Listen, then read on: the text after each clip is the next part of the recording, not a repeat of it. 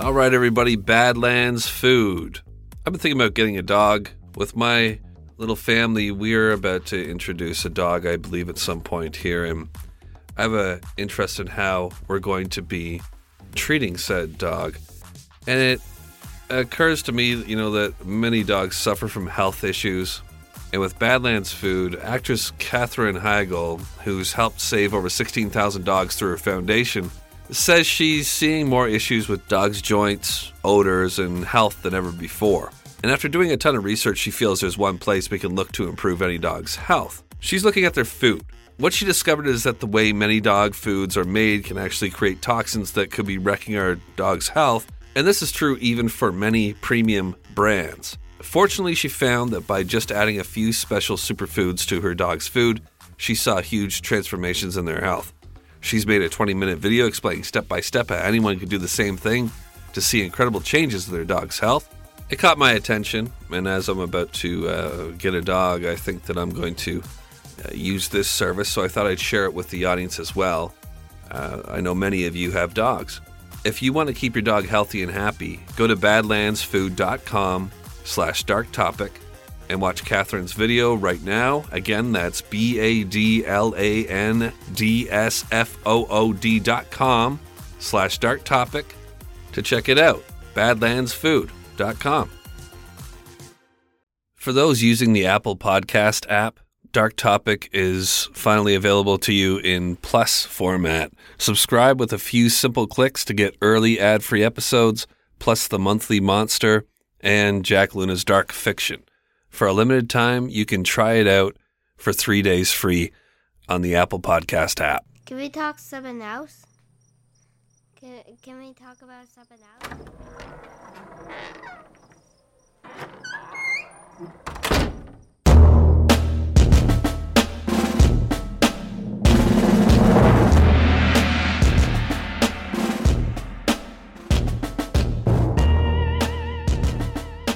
Hello out there. Once in a while, something truly horrible hits the news, and there's nothing fascinating about it. It's just truly horrible. We don't follow it, we don't share it, we just get the gist, think to ourselves, whoa, oh no, that's bad. We have our imagination stuff its hands in its pockets, let it walk away whistling. Forget it. Don't even want to think about it. Did you hear? Yeah, it's pretty bad. Ruined my morning. Did they catch the guys? Yeah. Well, that's good. But there's nothing good about the world in the wake of something truly horrible.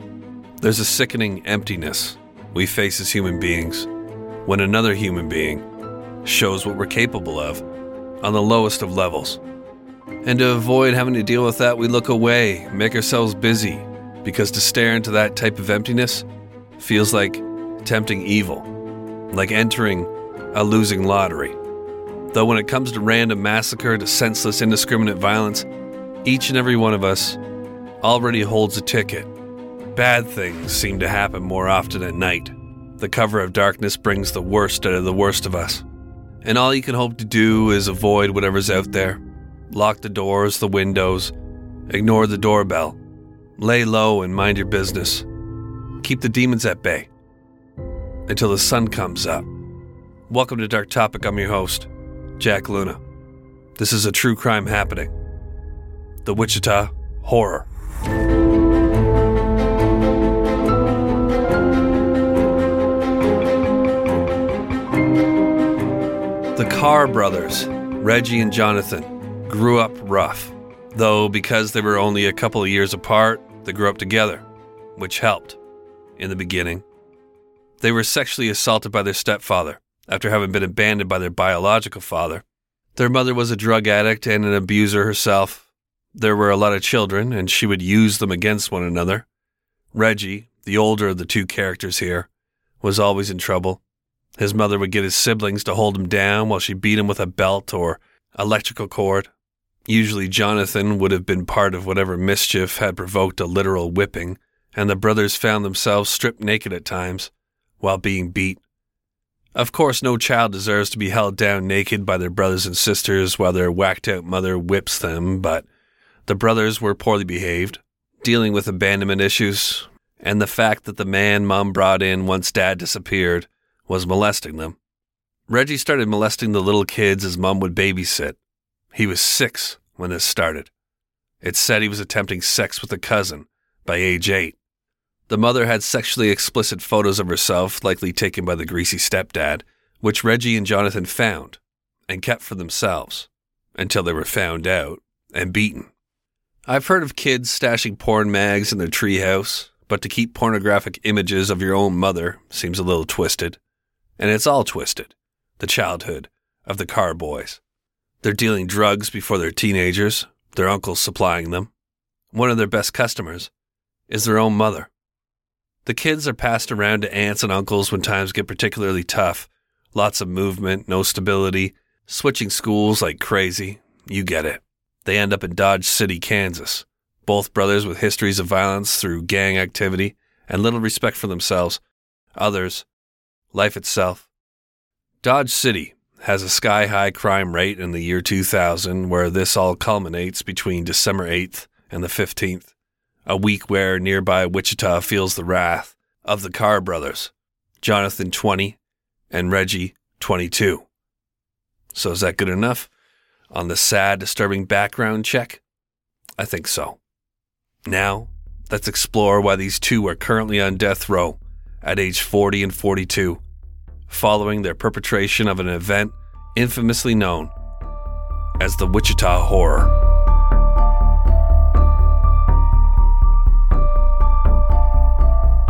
Dennis Rader, B T K, is maybe on his way to church, listening to Christmas carols on the radio, while at the same time the Carr brothers are cruising around snowy Wichita, Kansas, in early December of two thousand.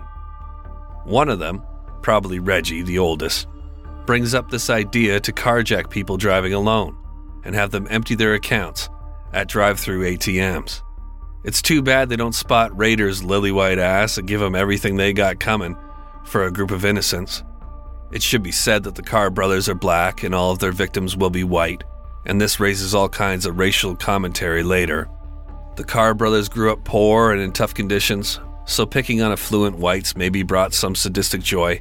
Wichita is like seventy-five percent white and ten percent black, so that probably had something to do with it as well. But I'm not here to speculate on the minutiae of the motivation for the malicious mayhem and murder meandering my mission's way at this very moment, messily moving like mozzarella melting over mortadella. Mayo mixed with mild mustard. Shut up. Stop it. I'm so sick of trying to find the right words on this situation. How about I just cut the shit and throw it at you? Thursday, December seventh, two thousand, approximately ten forty-five p.m.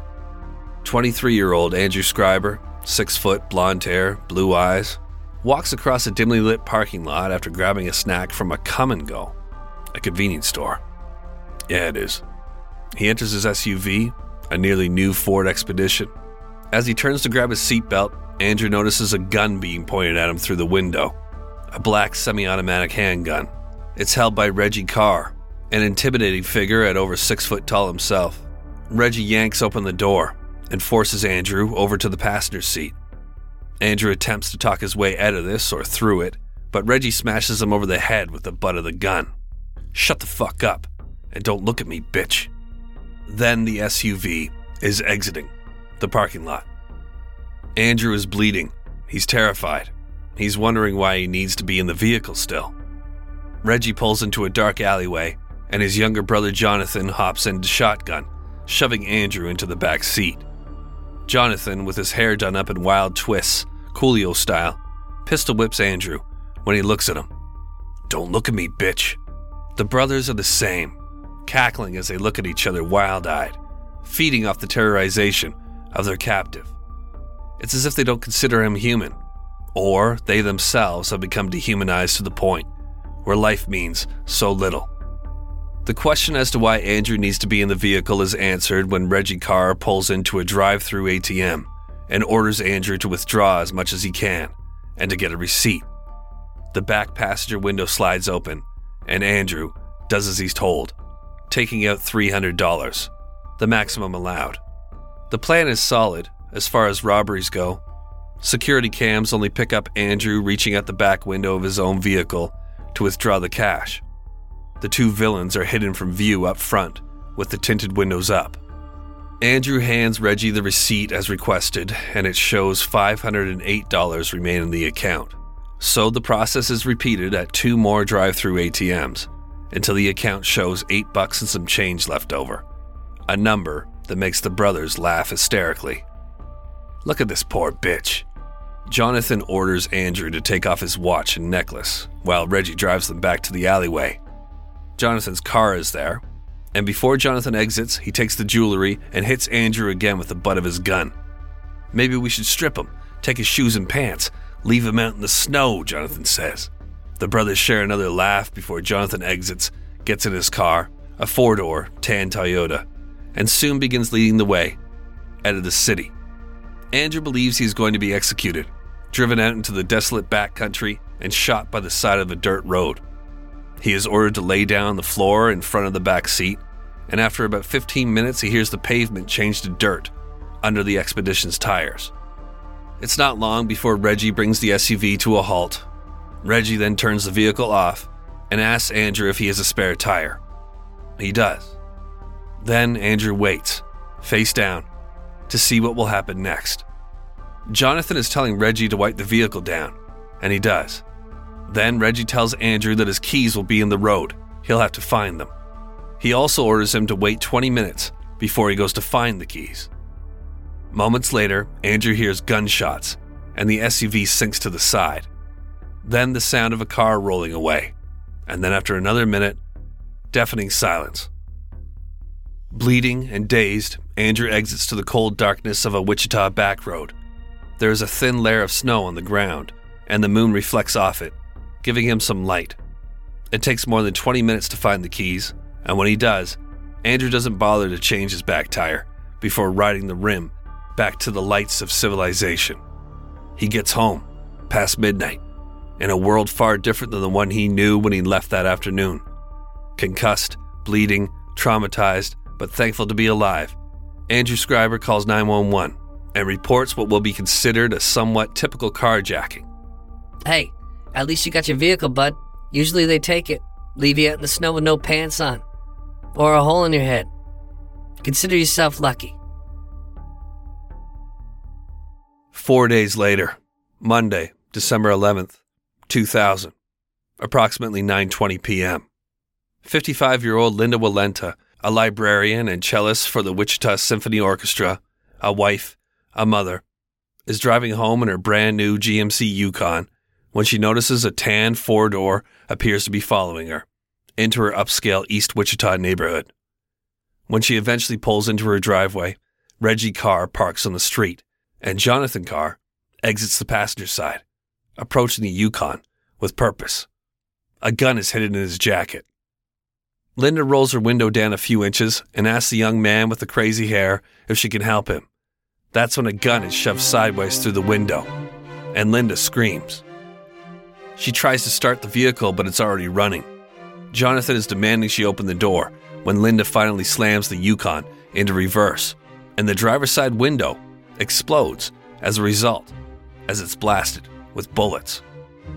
It all happens so quickly, and by the time the Yukon rolls to a stop in the street, Jonathan is caught up to Reggie, who started driving away when the gunshots rang out.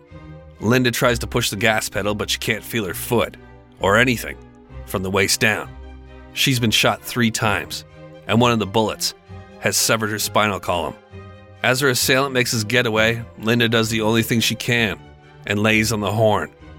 A neighbor soon gets to her and calls nine one one. She is gravely injured, bleeding badly, and her condition is considered critical when she arrives at hospital. Linda is able only to give a description of a tall black male with crazy hair.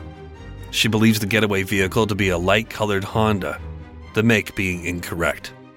Three weeks after the attack, Linda Walenta is being transferred to a rehab facility when she suffers a pulmonary embolus, a complication of her paralysis, and unfortunately, she dies. By then, her killer is already in custody, along with his brother, for one of the worst multiple murders Wichita had suffered since the days of B T K. Thursday, December fourteenth, two thousand, approximately eleven thirty p.m. The Carr brothers are tailing a brand new B M W close to the area of their deadly botched carjacking. The lone woman, Jean Beck, makes the tan car after a couple of turns. She thinks she's being followed. She calls her daughter, asking her to open the garage door for her. This incredible show of instinct will save her life, and maybe even that of her child's, though it will doom a house full of others. The brothers follow the B M W into a block of condos and are surprised when their quarry seems to disappear into the driveway of one up ahead. It's dark, and they try to spot the address number as they pass, but have to settle on guessing which garage the B M W was seemingly eaten by. They continue driving through the complex, slow. This is a safe place, where people watch for kids during the day, for cats at night, as they cruise through. The brothers are debating whether they should invade the condo and take the B M W by force. It's not much of a debate. The only question is of where to turn around. A few minutes later, they return to the general area of their target, park, and together approach the wrong condo, or the right one, depending on which anti-lottery ticket you were holding this night, in Wichita. It's a triplex, and it's full of twenty-somethings, all with bright futures ahead of them, until the lights dim when the doorbell rings, just before midnight. The Carr brothers wait tensely on the dark porch, preparing to kick the door in if they're questioned. One of them rings the bell again, and after a continued period of silence, the porch light comes on and some scuffling sounds emerge from behind the door before it magically unlocks, then opens. Why spend time breaking in when there's a button on the face of most homes that, if pressed, does all the work for you? Reggie and Jonathan bully their way in and shut the door behind them, locking it. The horror is in the details. Five people are in the house, and if the Carr brothers had known this, they would not have rung the bell. Just next door, a mother settles in for the night with her daughter, B M W sleeping safely in the garage. They don't feel a thing. twenty-nine-year-old Aaron Sander has answered the door and unwillingly invited evil into the house. Aaron has been studying for the priesthood, something he's very serious about. So serious that he and his girlfriend Heather had decided to separate. Heather is here tonight, in fact. They've remained good friends. Heather, inspired by Aaron's sense of duty to something larger than himself, has been considering joining a convent. The preschool teacher is an extremely well-liked and respected member of the arts community, a dedicated church volunteer, not to mention beautiful, a pure pleasure, by all accounts, to be around. And isn't it crazy how you could be doing everything right on paper, or parchment, or papyrus, and still the devil can waltz in whenever he wants? While Reggie Carr holds Aaron, the prospective preacher, at gunpoint, Jonathan Carr begins searching the house. The first bedroom door he opens reveals a couple in bed. Jason Beaufort, a twenty-six-year-old high school teacher, shouts, almost screams, when he realizes there's an intruder in the house. Jonathan Carr is an imposing figure in the doorway. Even without the gun, he points sideways at Jason as he yanks the blankets from the bed. The action reveals Jason's girlfriend, Holly, a young elementary school teacher, regretting her decision to stay the night. Holly watches in fear as the man at the door is joined by another equally imposing stranger. The Carr brothers are licking their chops and making crude comments about their discovery of a pretty young woman in the house. Aaron is shoved into the room and told to sit on the bed with Jason and Holly, while Jonathan Carr continues his search of the house. Moments later, another shout, this time from Brad Heika, and I'm sorry if I'm mispronouncing these last names. Brad is one of the three main residents of the home. Brad, like everyone else about to become captive, had been living life by the book. The twenty-seven-year-old had worked his way to become director of finance at his company. And this night, Brad had just turned in after watching T V with Jason. Rosetta Stone, everybody. You know, for a long time, I've been wanting to go to Japan, but the thing holding me back is that I'm intimidated by uh, the language. And that's why I've been going pretty hard at the Rosetta Stone service. I want to be able to take my girl to Japan, a place that she's always wanted to go, and suddenly just start speaking fluent Japanese at the restaurant. That's my goal.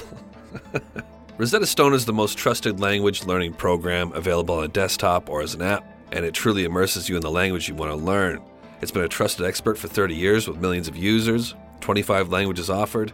It's fast language acquisition. Rosetta Stone immerses you in a bunch of ways. Uh, there's an intuitive process where you pick up the language naturally, first with words, then phrases, then sentences. They have the speech recognition feature. Built-in true accent gives you feedback on your pronunciation. Uh, it's like having a personal trainer for your accent. It's convenient, and it's an amazing value, especially with this offer here. Don't put off learning that language. There's no better time than right now to get started. For a very limited time, Dark Topic listeners can get Rosetta Stone's lifetime membership for fifty percent off. Visit rosettastone.com slash today. That's fifty percent off unlimited access to twenty-five language courses for the rest of your life. Redeem your fifty percent off at rosettastone.com slash today today. All right, everybody, Zipix toothpicks. This is something that I use all the time. So this episode is brought to you by Zipix nicotine toothpicks. Zipix brings you a totally satisfying, convenient, and great-tasting way to curb your nicotine cravings. Now you can get your nicotine fix anytime, anywhere, without having to rely on smoking or vaping. Zipix toothpicks give you an easier, better, and more discreet way to get your fix. They're available in six great long-lasting flavors, and they have options in two milligrams and three milligrams of nicotine. Zipix are perfect for flights, sporting events, restaurants, podcasting... Uh, literally anywhere that you smoke or vape where that's banned. They're also one of the most cost-effective nicotine products on the market. Zipix also offers caffeine and B twelve infused toothpicks if you're not a nicotine user or if you're trying to get away from your nicotine habit. Zipix have already helped tens of thousands of customers, including myself, to get their nicotine fix without needing to inhale smoke or vape oils. Make your lungs happy and try Zipix nicotine infused toothpicks. So ditch the cigarettes, ditch the vape, and get some nicotine-infused toothpicks at zipix toothpicks dot com today. Get ten percent off your first order by using the code DARKTOPIC at checkout. Your lungs will be glad you did. Must be twenty-one years of age or older to order. Warning, nicotine is an addictive chemical. Zip more, smoke less with Zipix nicotine toothpicks. The group of guys are close, saving money together by sharing the triplex. And now they're closer than ever, as Brad is shoved between Jason and Aaron on the crowded bed. Jonathan Carr is now brandishing a golf club, while Reggie continues to point a gun around the room. Aaron has yet to give up that there's another girl in the house. As the Carr brothers erratically shout questions that sound like orders, asking about where the phones are, where the money is, where the people is, twenty-five-year-old Heather Mueller emerges. She had been up talking with Aaron by the light of the Christmas tree when he left to see who was at the door, and she's now grabbed, corralled, as Jonathan storms around with the golf club raised, and soon she's tossed on Jason's bed as well. The men assure their terrorizers that everyone is accounted for, and are whacked into silence with the golf club. Heather and Holly barely know one another, but they are as close as two human beings can get now, crushed together for some comfort, as the Carr brothers leer like hungry dogs, conniving to steal meat. Speaking of dogs, Holly had brought along her little schnauzer, Nicky.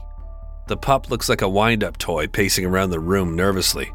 All of this aggression is foreign to her. And when she finds her growl, the brothers threaten to kill it if someone doesn't shut it up. Holly quickly grabs her pup to quiet her. What happens next is madness. The brothers demand to know how much money each has in their bank account. Jason thinks he has about four hundred. Holly says around five. Heather and Aaron think they each have around two hundred bucks, and Brad knows he has fifteen hundred dollars. This is going to be a profitable night for the villains.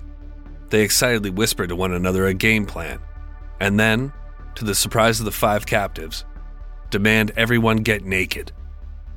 Get naked? Oh no. Why? At gunpoint, everyone undresses themselves. The group is forced into Jason's cramped closet after it's first emptied and checked for weapons. The closet is about six feet wide and two feet deep.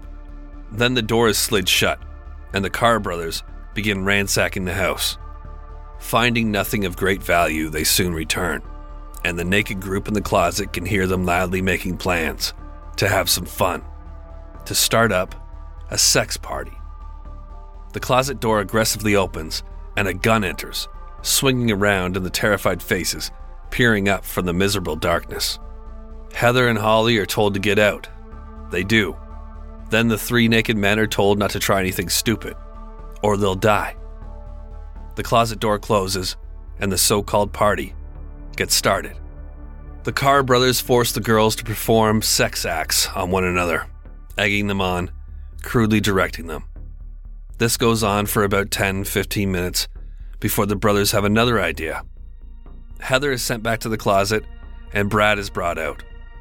The brothers demand Brad to have sex with Holly. They delight in knowing Jason can hear what's happening. Holly lays with a t-shirt over her face and endures first Brad, then her boyfriend Jason, being forced to have a turn on her. None can get an erection, however, which is highly amusing for the Carr brothers. Aaron refuses to do it, but a gun is pressed to the base of his skull, and the brothers begin a countdown. He tries, but like the others, he can't achieve an erection. Eventually, all three men are returned to the closet, beaten by the golf club, naked and humiliated, ashamed not for their inability to rape Holly, of course, but just horrified, disgusted, and dehumanized by the experience.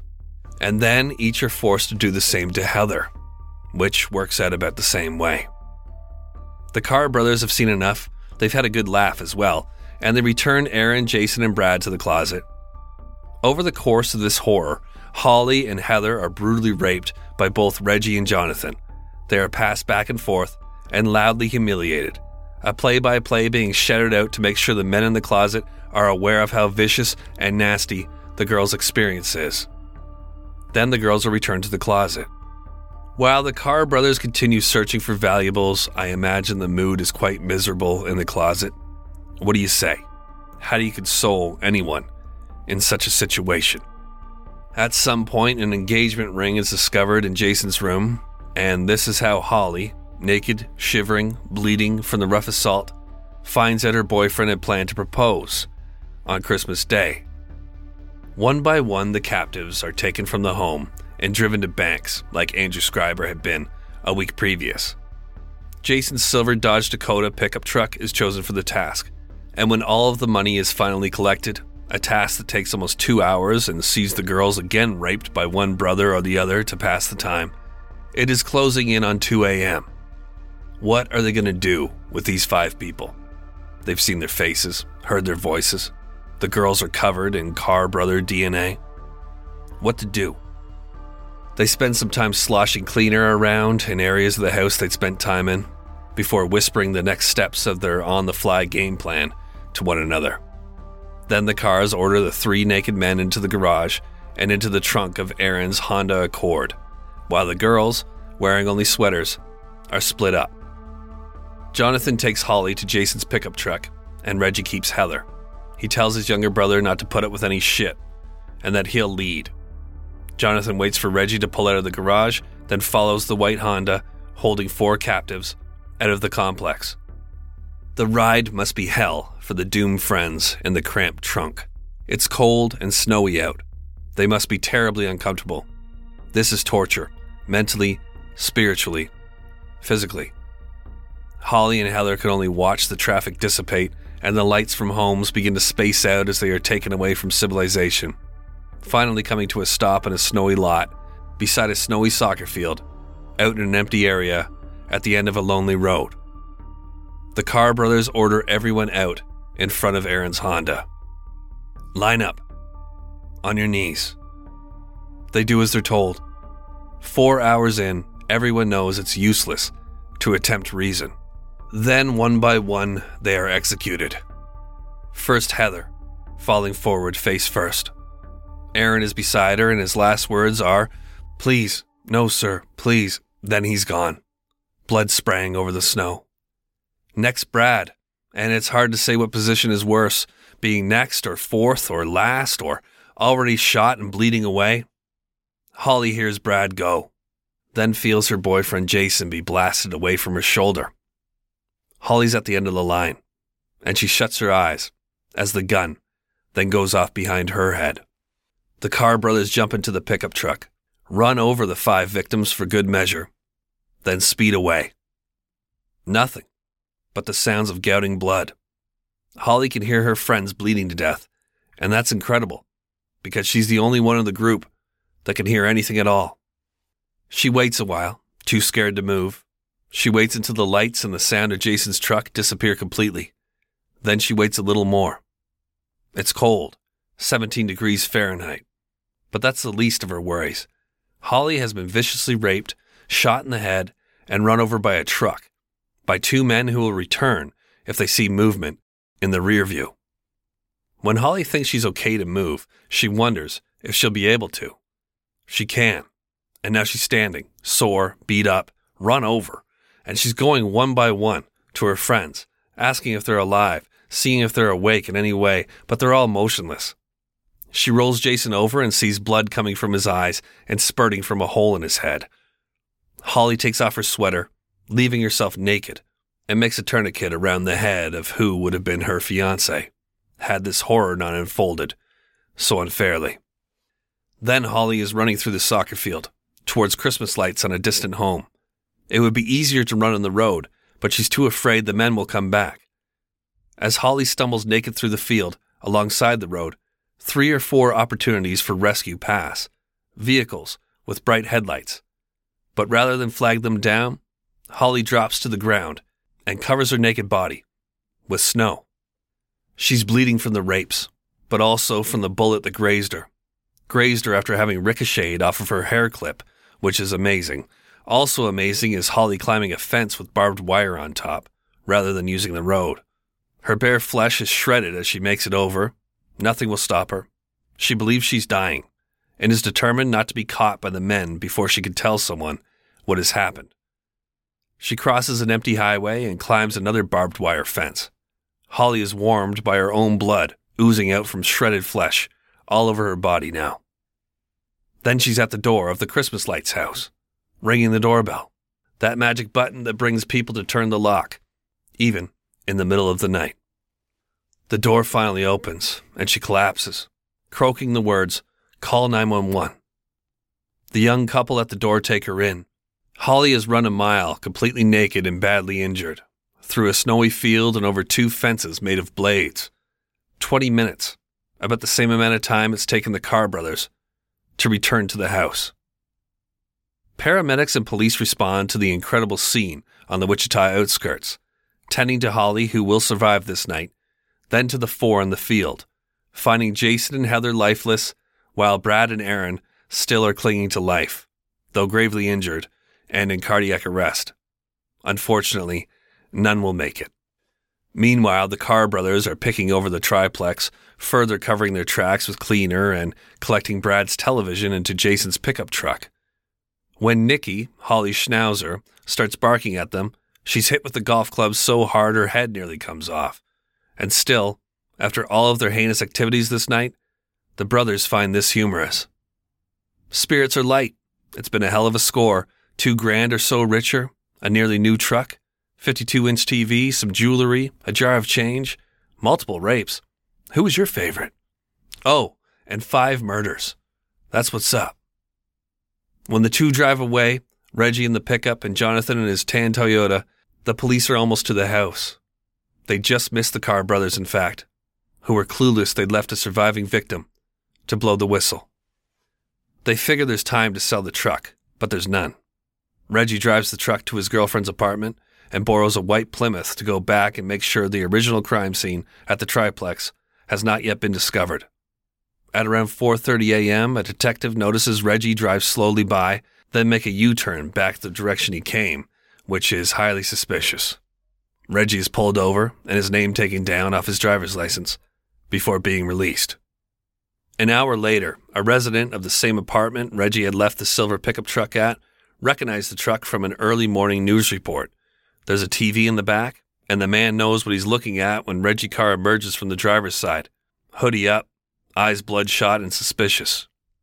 The man plays it cool and heads to his vehicle, then drives straight to the police station.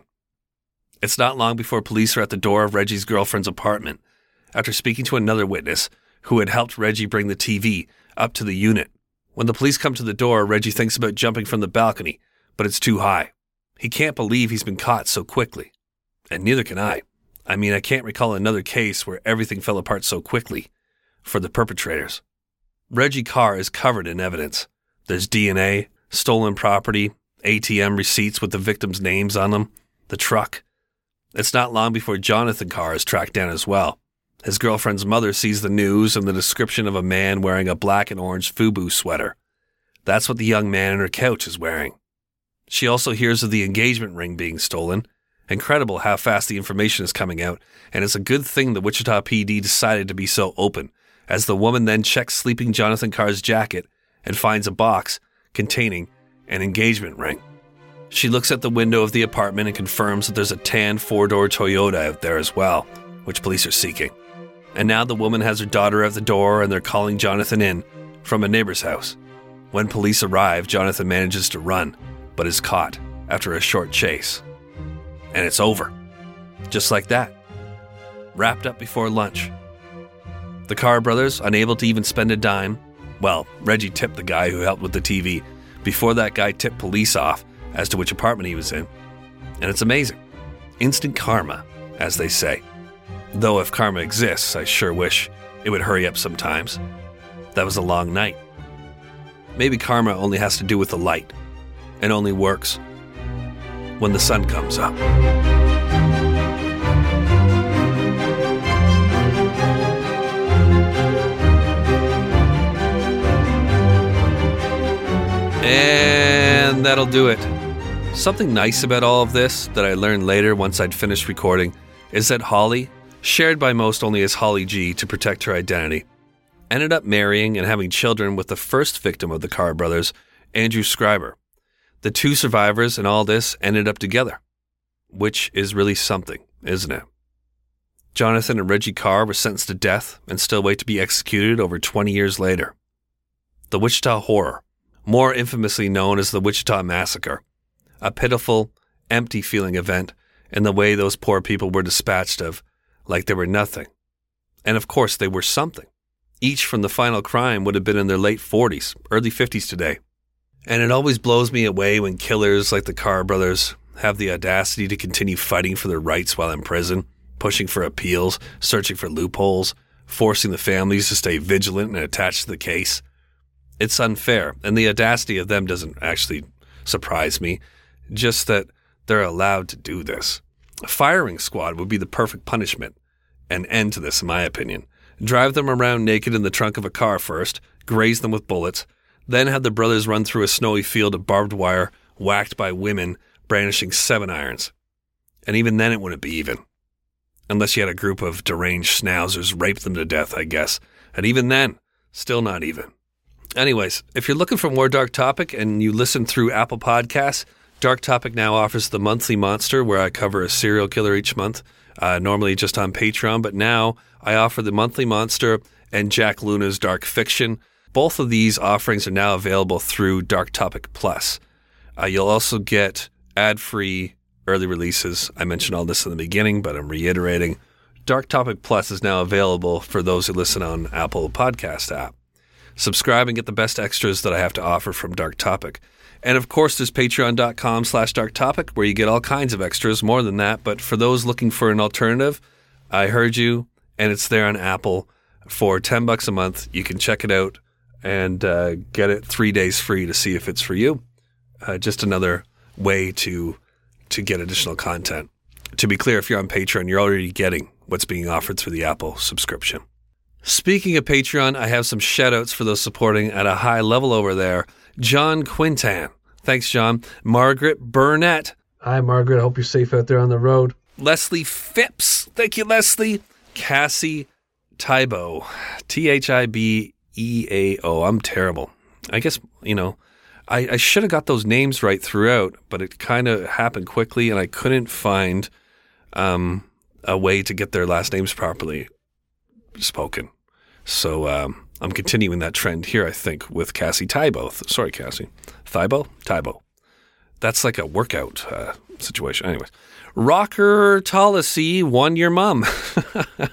Thanks, Rocker Tollacy, one your mom. Nova. Thank you, Nova. Kristen Rasco, you little rasco. Kristen Rasco. Aaron B. Thank you, Aaron.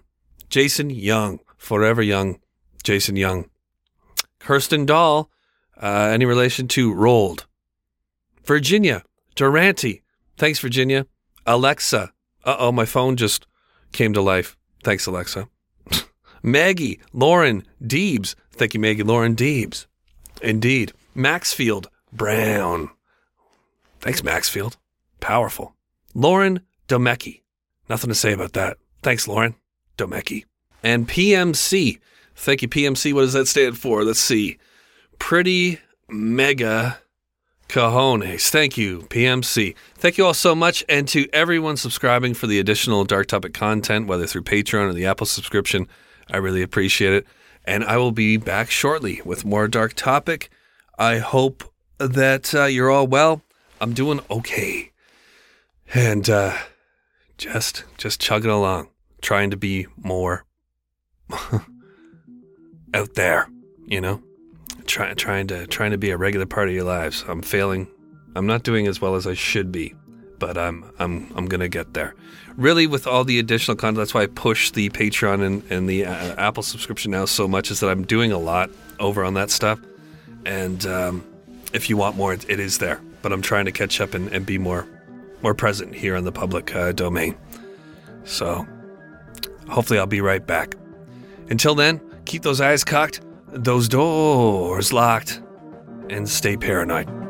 Thank you.